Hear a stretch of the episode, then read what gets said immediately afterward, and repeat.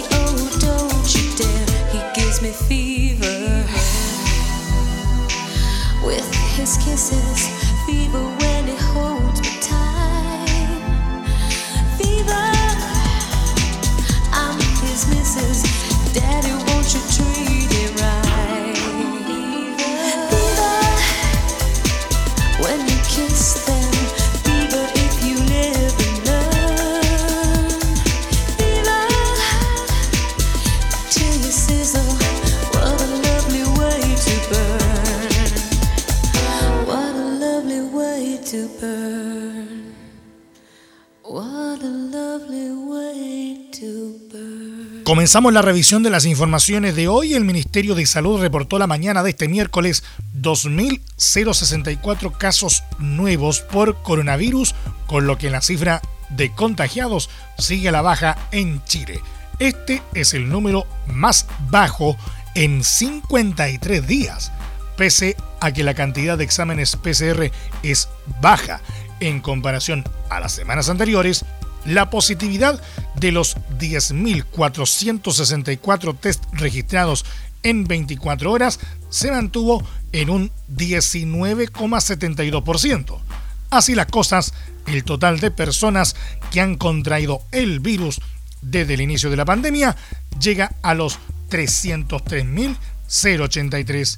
En el tradicional balance desde la moneda, las autoridades sanitarias detallaron también que 139 decesos con PCR positivo fueron inscritos ante el registro civil, lo que eleva el total de fallecidos informados oficialmente por el gobierno a los 6.573.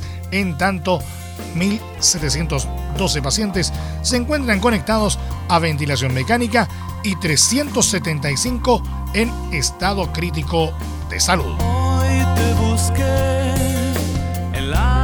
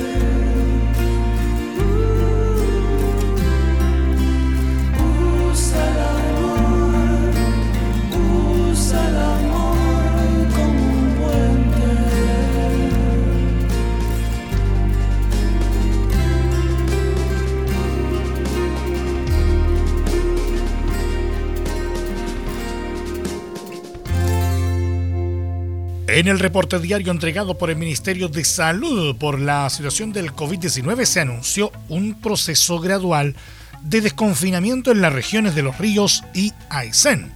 El ministro de Salud, Enrique París, destacó que la tasa de incidencia actual de casos en Los Ríos y Aysén son las más bajas a nivel nacional, al igual que la positividad de los PCR. Por eso se determinó levantar cinco restricciones en ambas regiones. La subsecretaria de Prevención del Delito, Catherine Martorell, detalló que los cines y teatros podrán operar con hasta el 25% de su capacidad, al igual que los restaurantes y cafés. Se retomará la reagendación de las cirugías electivas no críticas. De igual forma, se permitirán los eventos deportivos de máximo de 10 personas en recintos cerrados y 50 en espacios abiertos. En ambos casos serán sin público. Además, se levanta el confinamiento de adultos mayores con salidas autorizadas una vez al día. Para la efectividad del plan gradual de desconfinamiento se implementarán cordones sanitarios en ambas regiones y un protocolo de salud especial. También viajarán el ministro de Defensa, la subsecretaria de Salud Pública y la de Prevención del Delito, además de un delegado sanitario para cada región. El ministro aclaró que el plan está basado en cifras respecto a la incidencia, positividad, trazabilidad e infraestructura hospitalaria. En caso de que alguno de estos parámetros cambien, se tomarán medidas en reversa. Si las cifras de positividad, por ejemplo, o de contagiabilidad se alteran, obviamente estamos llanos y prestos a tomar las medidas en contrario, tal como se ha hecho en muchos países, explicó. Para cerrar, indicó que confía en la población porque han hecho bien su tarea. El plan comenzará a regir a partir del lunes 13 de julio.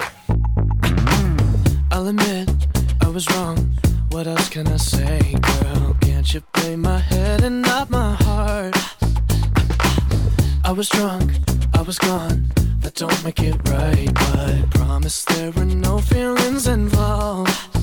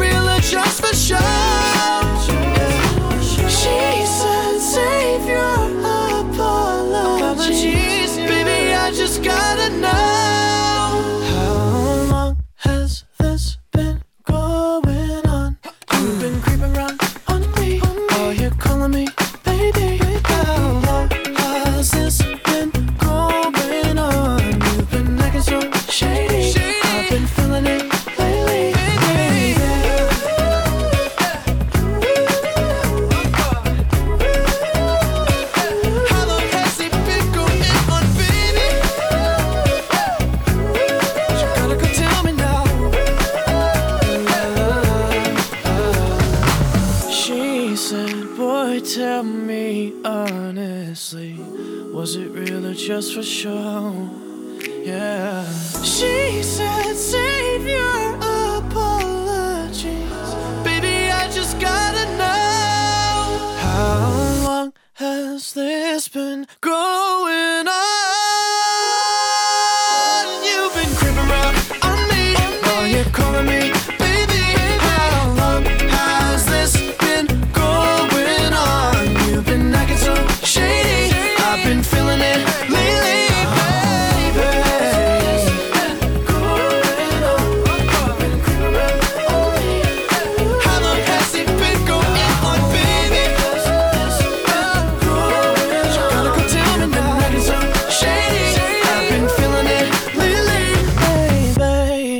El balance diario de este miércoles, el gobierno decretó la obligación del uso de mascarillas en los centros urbanos de todo el territorio nacional.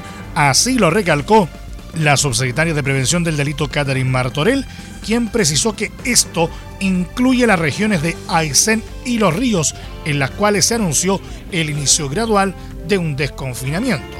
Vamos a fiscalizar con mucha fuerza en cada uno de los pasos que se están dando. Requerimos del esfuerzo y colaboración de todos, subrayó. Desde abril, la orden de uso de mascarillas solo estaba fijada en ascensores y lugares donde hubieran 10 o más personas, en espacios cerrados, en lugares como aeropuertos, locales comerciales, hoteles, establecimientos de salud, lugares de trabajo, establecimientos educacionales, residencias de adultos mayores, recintos deportivos, lugares de fabricación de alimentos y medicamentos, además del transporte público y privado. De todos modos, durante la pandemia, varios municipios habían avanzado en la obligatoriedad en sus territorios mediante ordenanzas comunales. Sin embargo, con esta medida ya se extiende a todo el país por igual. Es como un sueño sentir que aún sigo despierto. Siento sangre en mis venas, siento un mundo desierto. Es una pena que lo diga, pero es muy cierto. Este mundo es muy caro para vivir. Paso horas oscuras en rincones helados. Vivo días de muertos, paso horas descalzo. Espero ver los semáforos cambiando sus luces. Cuando llegue el momento de hoy se muere una flor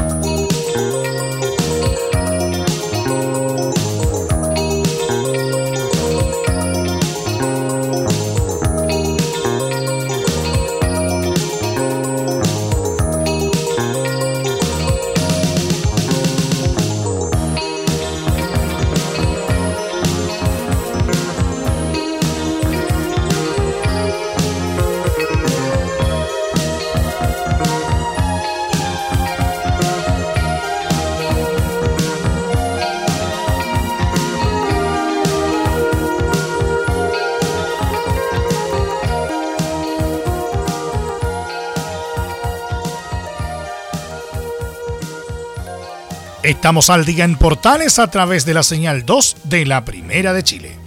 Desde la mañana de este miércoles, que la sala de la Cámara de Diputados discute el proyecto que permitiría retirar el 10% de los ahorros individuales en fondos AFP para posteriormente llevarlo a votación.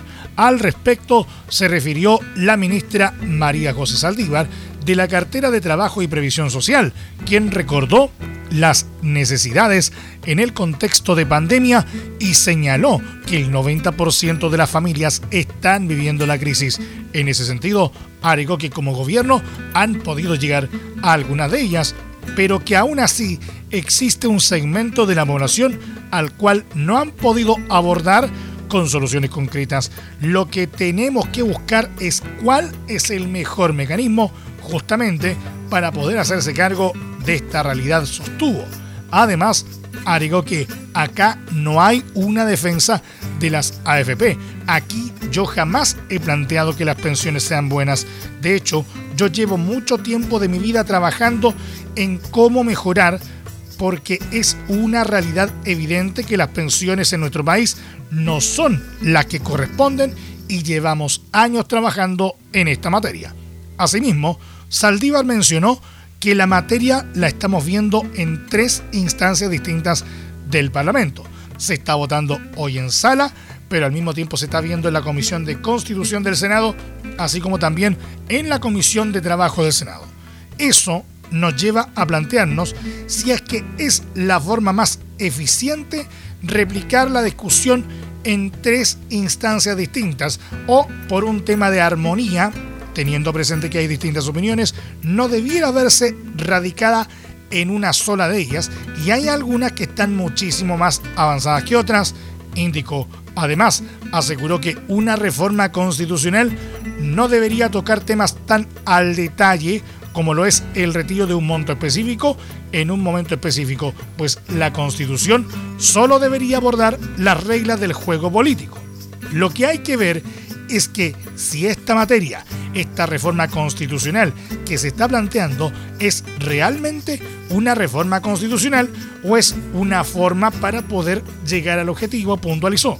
Sobre lo mismo, dijo que lo primero que hay que tener claro es qué es lo que es una constitución y qué debe contemplar una constitución. Posteriormente, la ministra citó al profesor Francisco Zúñiga, señalando que una constitución tiene como objeto establecer las reglas del juego político y no diseñar las estrategias y tácticas del juego mismo. Una constitución no puede referirse a un tema tan específico como si está permitido o no el retiro de un determinado porcentaje de fondos en una situación excepcional como se está planteando en esta oportunidad, sostuvo. Añadió que eso claramente es un tema que es absolutamente de detalle, que debiera estar contenido en una ley y no en las reglas que nosotros nos dotamos para regular la actividad política dentro de un país. Lo que se está haciendo con este artículo es modificar un artículo puntual del decreto ley 3500. Ahí uno tiene que entrar a ver si realmente esta es la estrategia que corresponde o hay otro mecanismo que es más eficiente.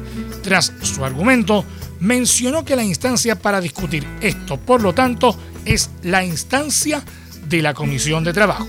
En su intervención, opinó que permitir el retiro de los fondos afecta profundamente el sistema previsional cualquiera sea. Y aquí yo no estoy hablando de defender o no los intereses de las AFP.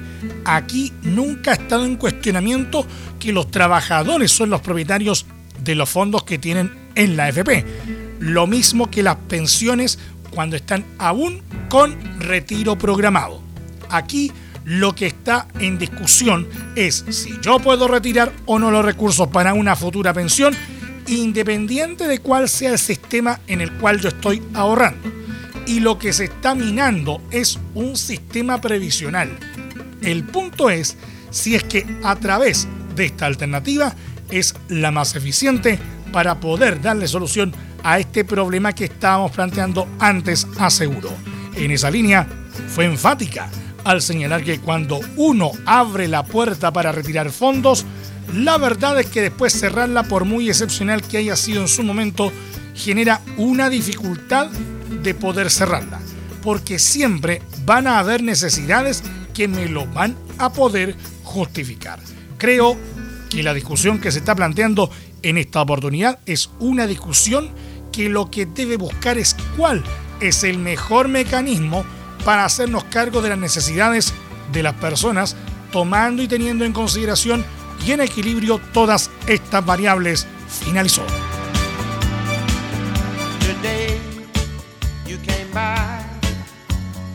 tell me you are leaving me and to say that the love and all that we knew had just drifted away.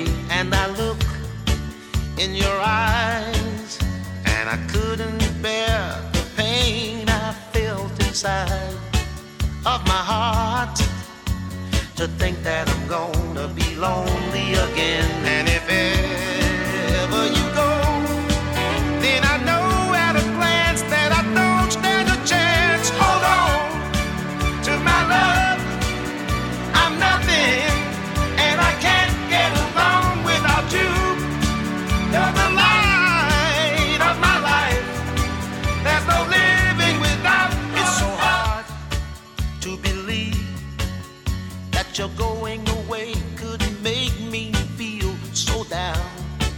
Cause I know that from this moment on I won't have you around. And if ever you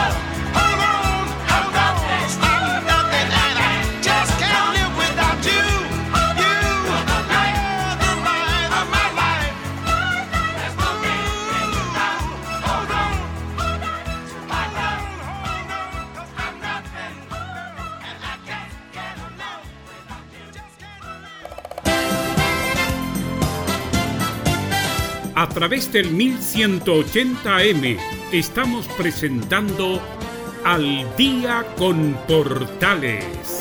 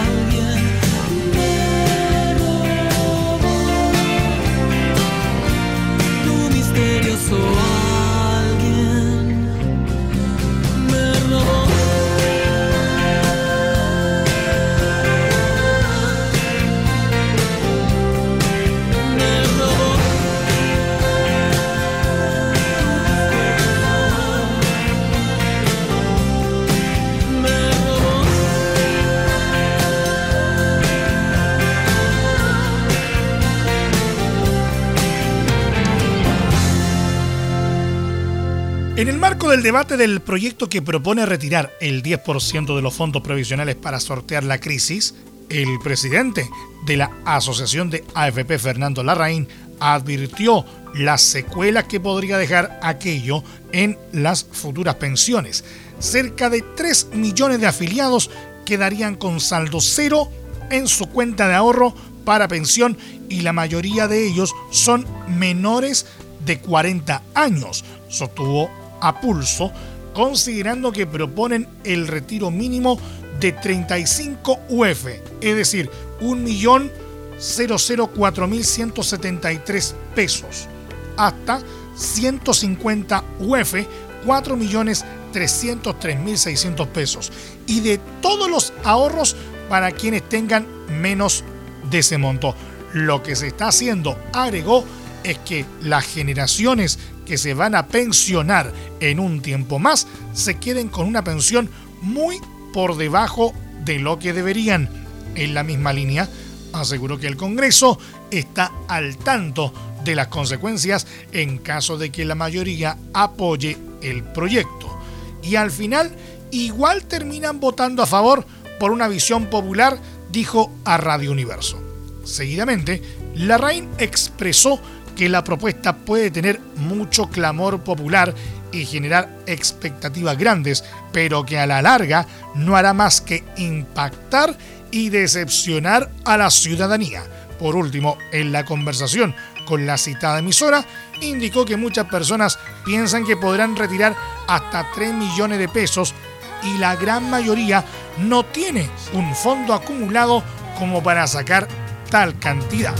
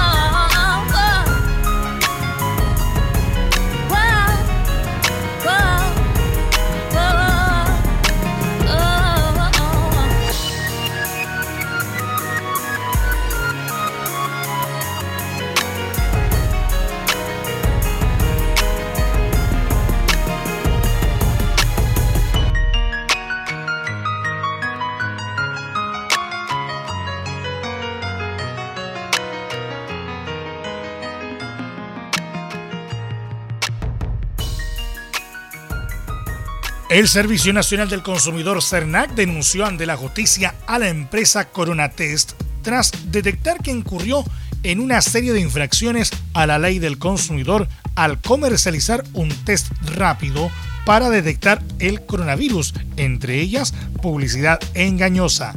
Desde el CERNAC indicaron que la decisión se adoptó luego de realizar una investigación que incluyó a 11 empresas que comercializan este tipo de productos por Internet. 10 de ellas siguen en análisis, entre ellas una perteneciente a una ex participante de programas juveniles. Mediante un comunicado, añadieron que detectaron primeramente en el marco de dicha indagación que la empresa Coronatest difunde publicidad engañosa falta de información veraz y oportuna y falta al deber de comprobabilidad. En la publicidad, la empresa utiliza frases como previene contagios ante el coronavirus en tu viaje, lo que es falso, pues el test no previene contagios, lo que induce a engaño a los consumidores. Asimismo, este proveedor afirma que los tests son avalados por el Instituto de Salud Pública ISP, lo que es derechamente falso, ya que esta institución no avala empresas o productos. El director nacional del CERNAC, Lucas del Villar, resaltó la gravedad de las infracciones cometidas por esta empresa. Es inaceptable que las empresas se aprovechen del miedo y de la ansiedad de los consumidores provocada por el coronavirus para publicitar y comercializar productos que no cumplen con los fines indicados y solo busquen lucrar a costa de las personas, enfatizó la autoridad. Tras la denuncia del CERNAC, la empresa Coronatest arriesga multas que suman las 3.300 UTM, esto es cerca de 166 millones de pesos. En paralelo a la denuncia ante la justicia, el CERNAC envió los antecedentes al Ministerio Público para que en el marco de sus atribuciones investiguen un eventual delito de estafa o los tipos penales asociados a la ley 16.282 que aplica para el periodo de catástrofe. La investigación del CERNAC relacionada con la comercialización de los test rápidos para la detección del virus que produce el COVID-19 incluye a otras 10 empresas cuyos hallazgos están en investigación actualmente. En caso de detectar infracciones a la ley, el servicio interpondrá las denuncias ante la justicia, tal como lo hizo con el proveedor Coronatest. Asimismo, el CERNAC está trabajando en conjunto con la Fundación Epistemónicos, quienes aportan la base técnica para la comprobabilidad de las promesas, así como se está avanzando en establecer los elementos que los consumidores deben tomar en cuenta al momento de adquirir este tipo de productos. El doctor Gabriel Rada, fundador y presidente de Epistemónicos, explicó que es muy importante que instituciones como CERNAC incorporen la mejor evidencia científica en su tarea de proteger a las personas, ya que es la forma más confiable de tomar decisiones y velar por la salud de la ciudadanía, lo cual es nuestro objetivo principal como fundación. Hay que recordar que este tipo de test son considerados implementos médicos, por lo que no requieren certificación, conforme a lo indicado por el ISP solo se considera como referencia la certificación otorgada de países como Estados Unidos, Japón, China o la Comunidad Europea. Oye, flaca, ya te extraño y por eso más temprano yo te iré a buscar. Si ti las horas son eternas, necesito tu presencia y yo no sé esperar. Eres alguien diferente a los demás. Sabes sobre todo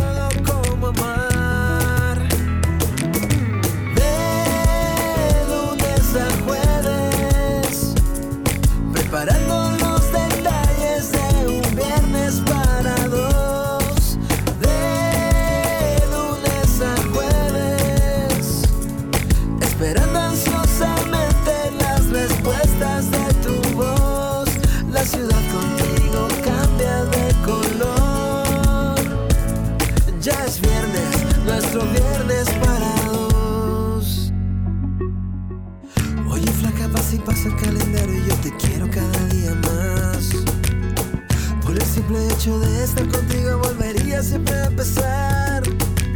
Y es que tú eres diferente a los demás.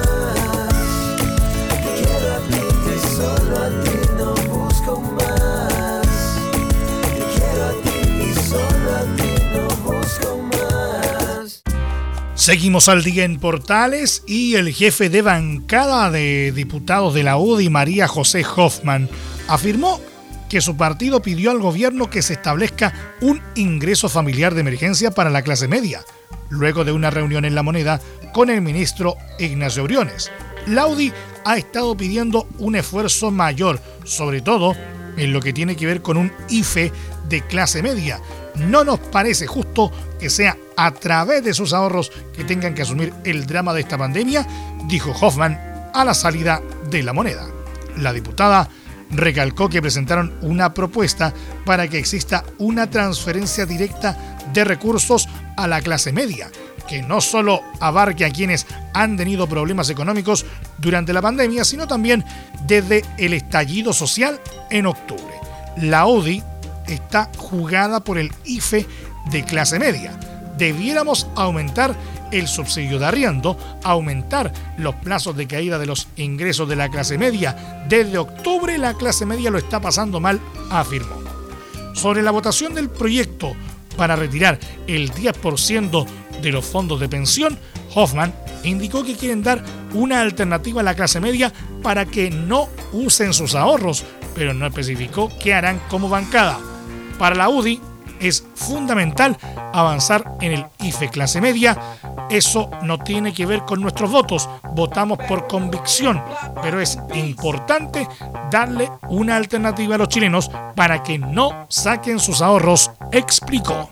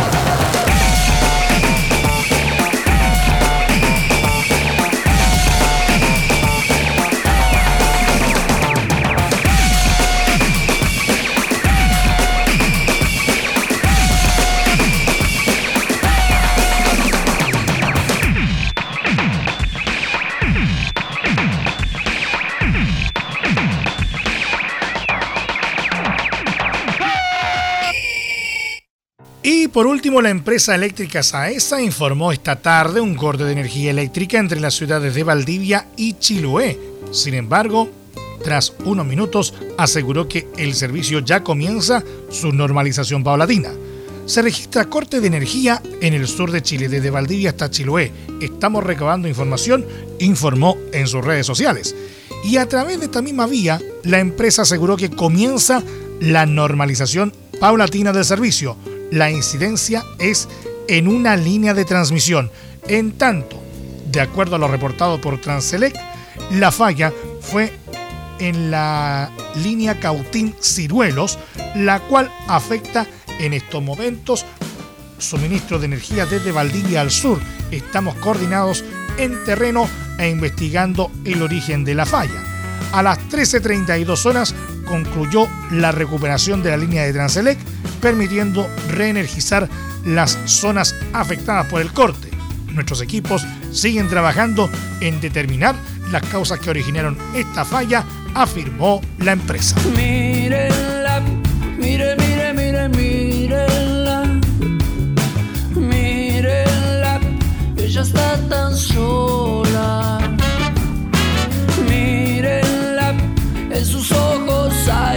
placer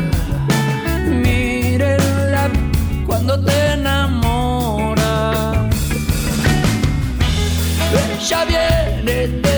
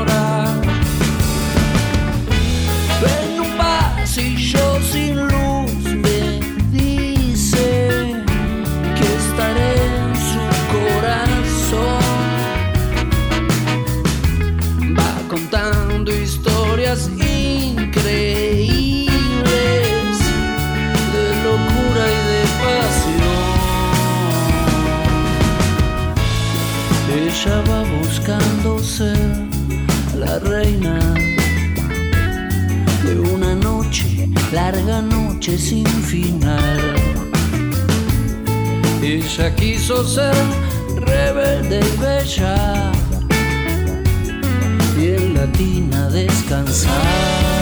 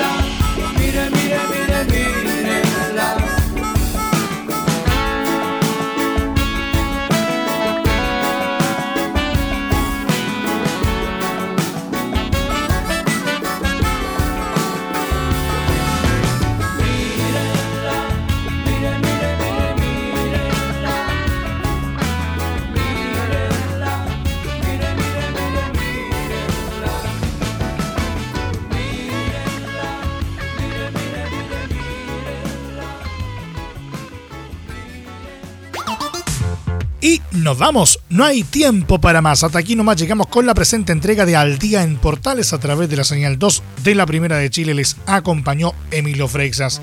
Les recordamos que la restricción vehicular para mañana jueves 9 de julio de 2020 afectará a todos aquellos vehículos catalíticos inscritos antes de septiembre de 2011 cuyas placas patentes terminen en los dígitos 2 y 3. 2 y 3 la restricción a los catalíticos el día de mañana en la capital. Por su parte, los vehículos no catalíticos sin sello verde cuyas placas patentes terminen en los dígitos 4, 5, 6 y 7 también se verán afectados con la medida.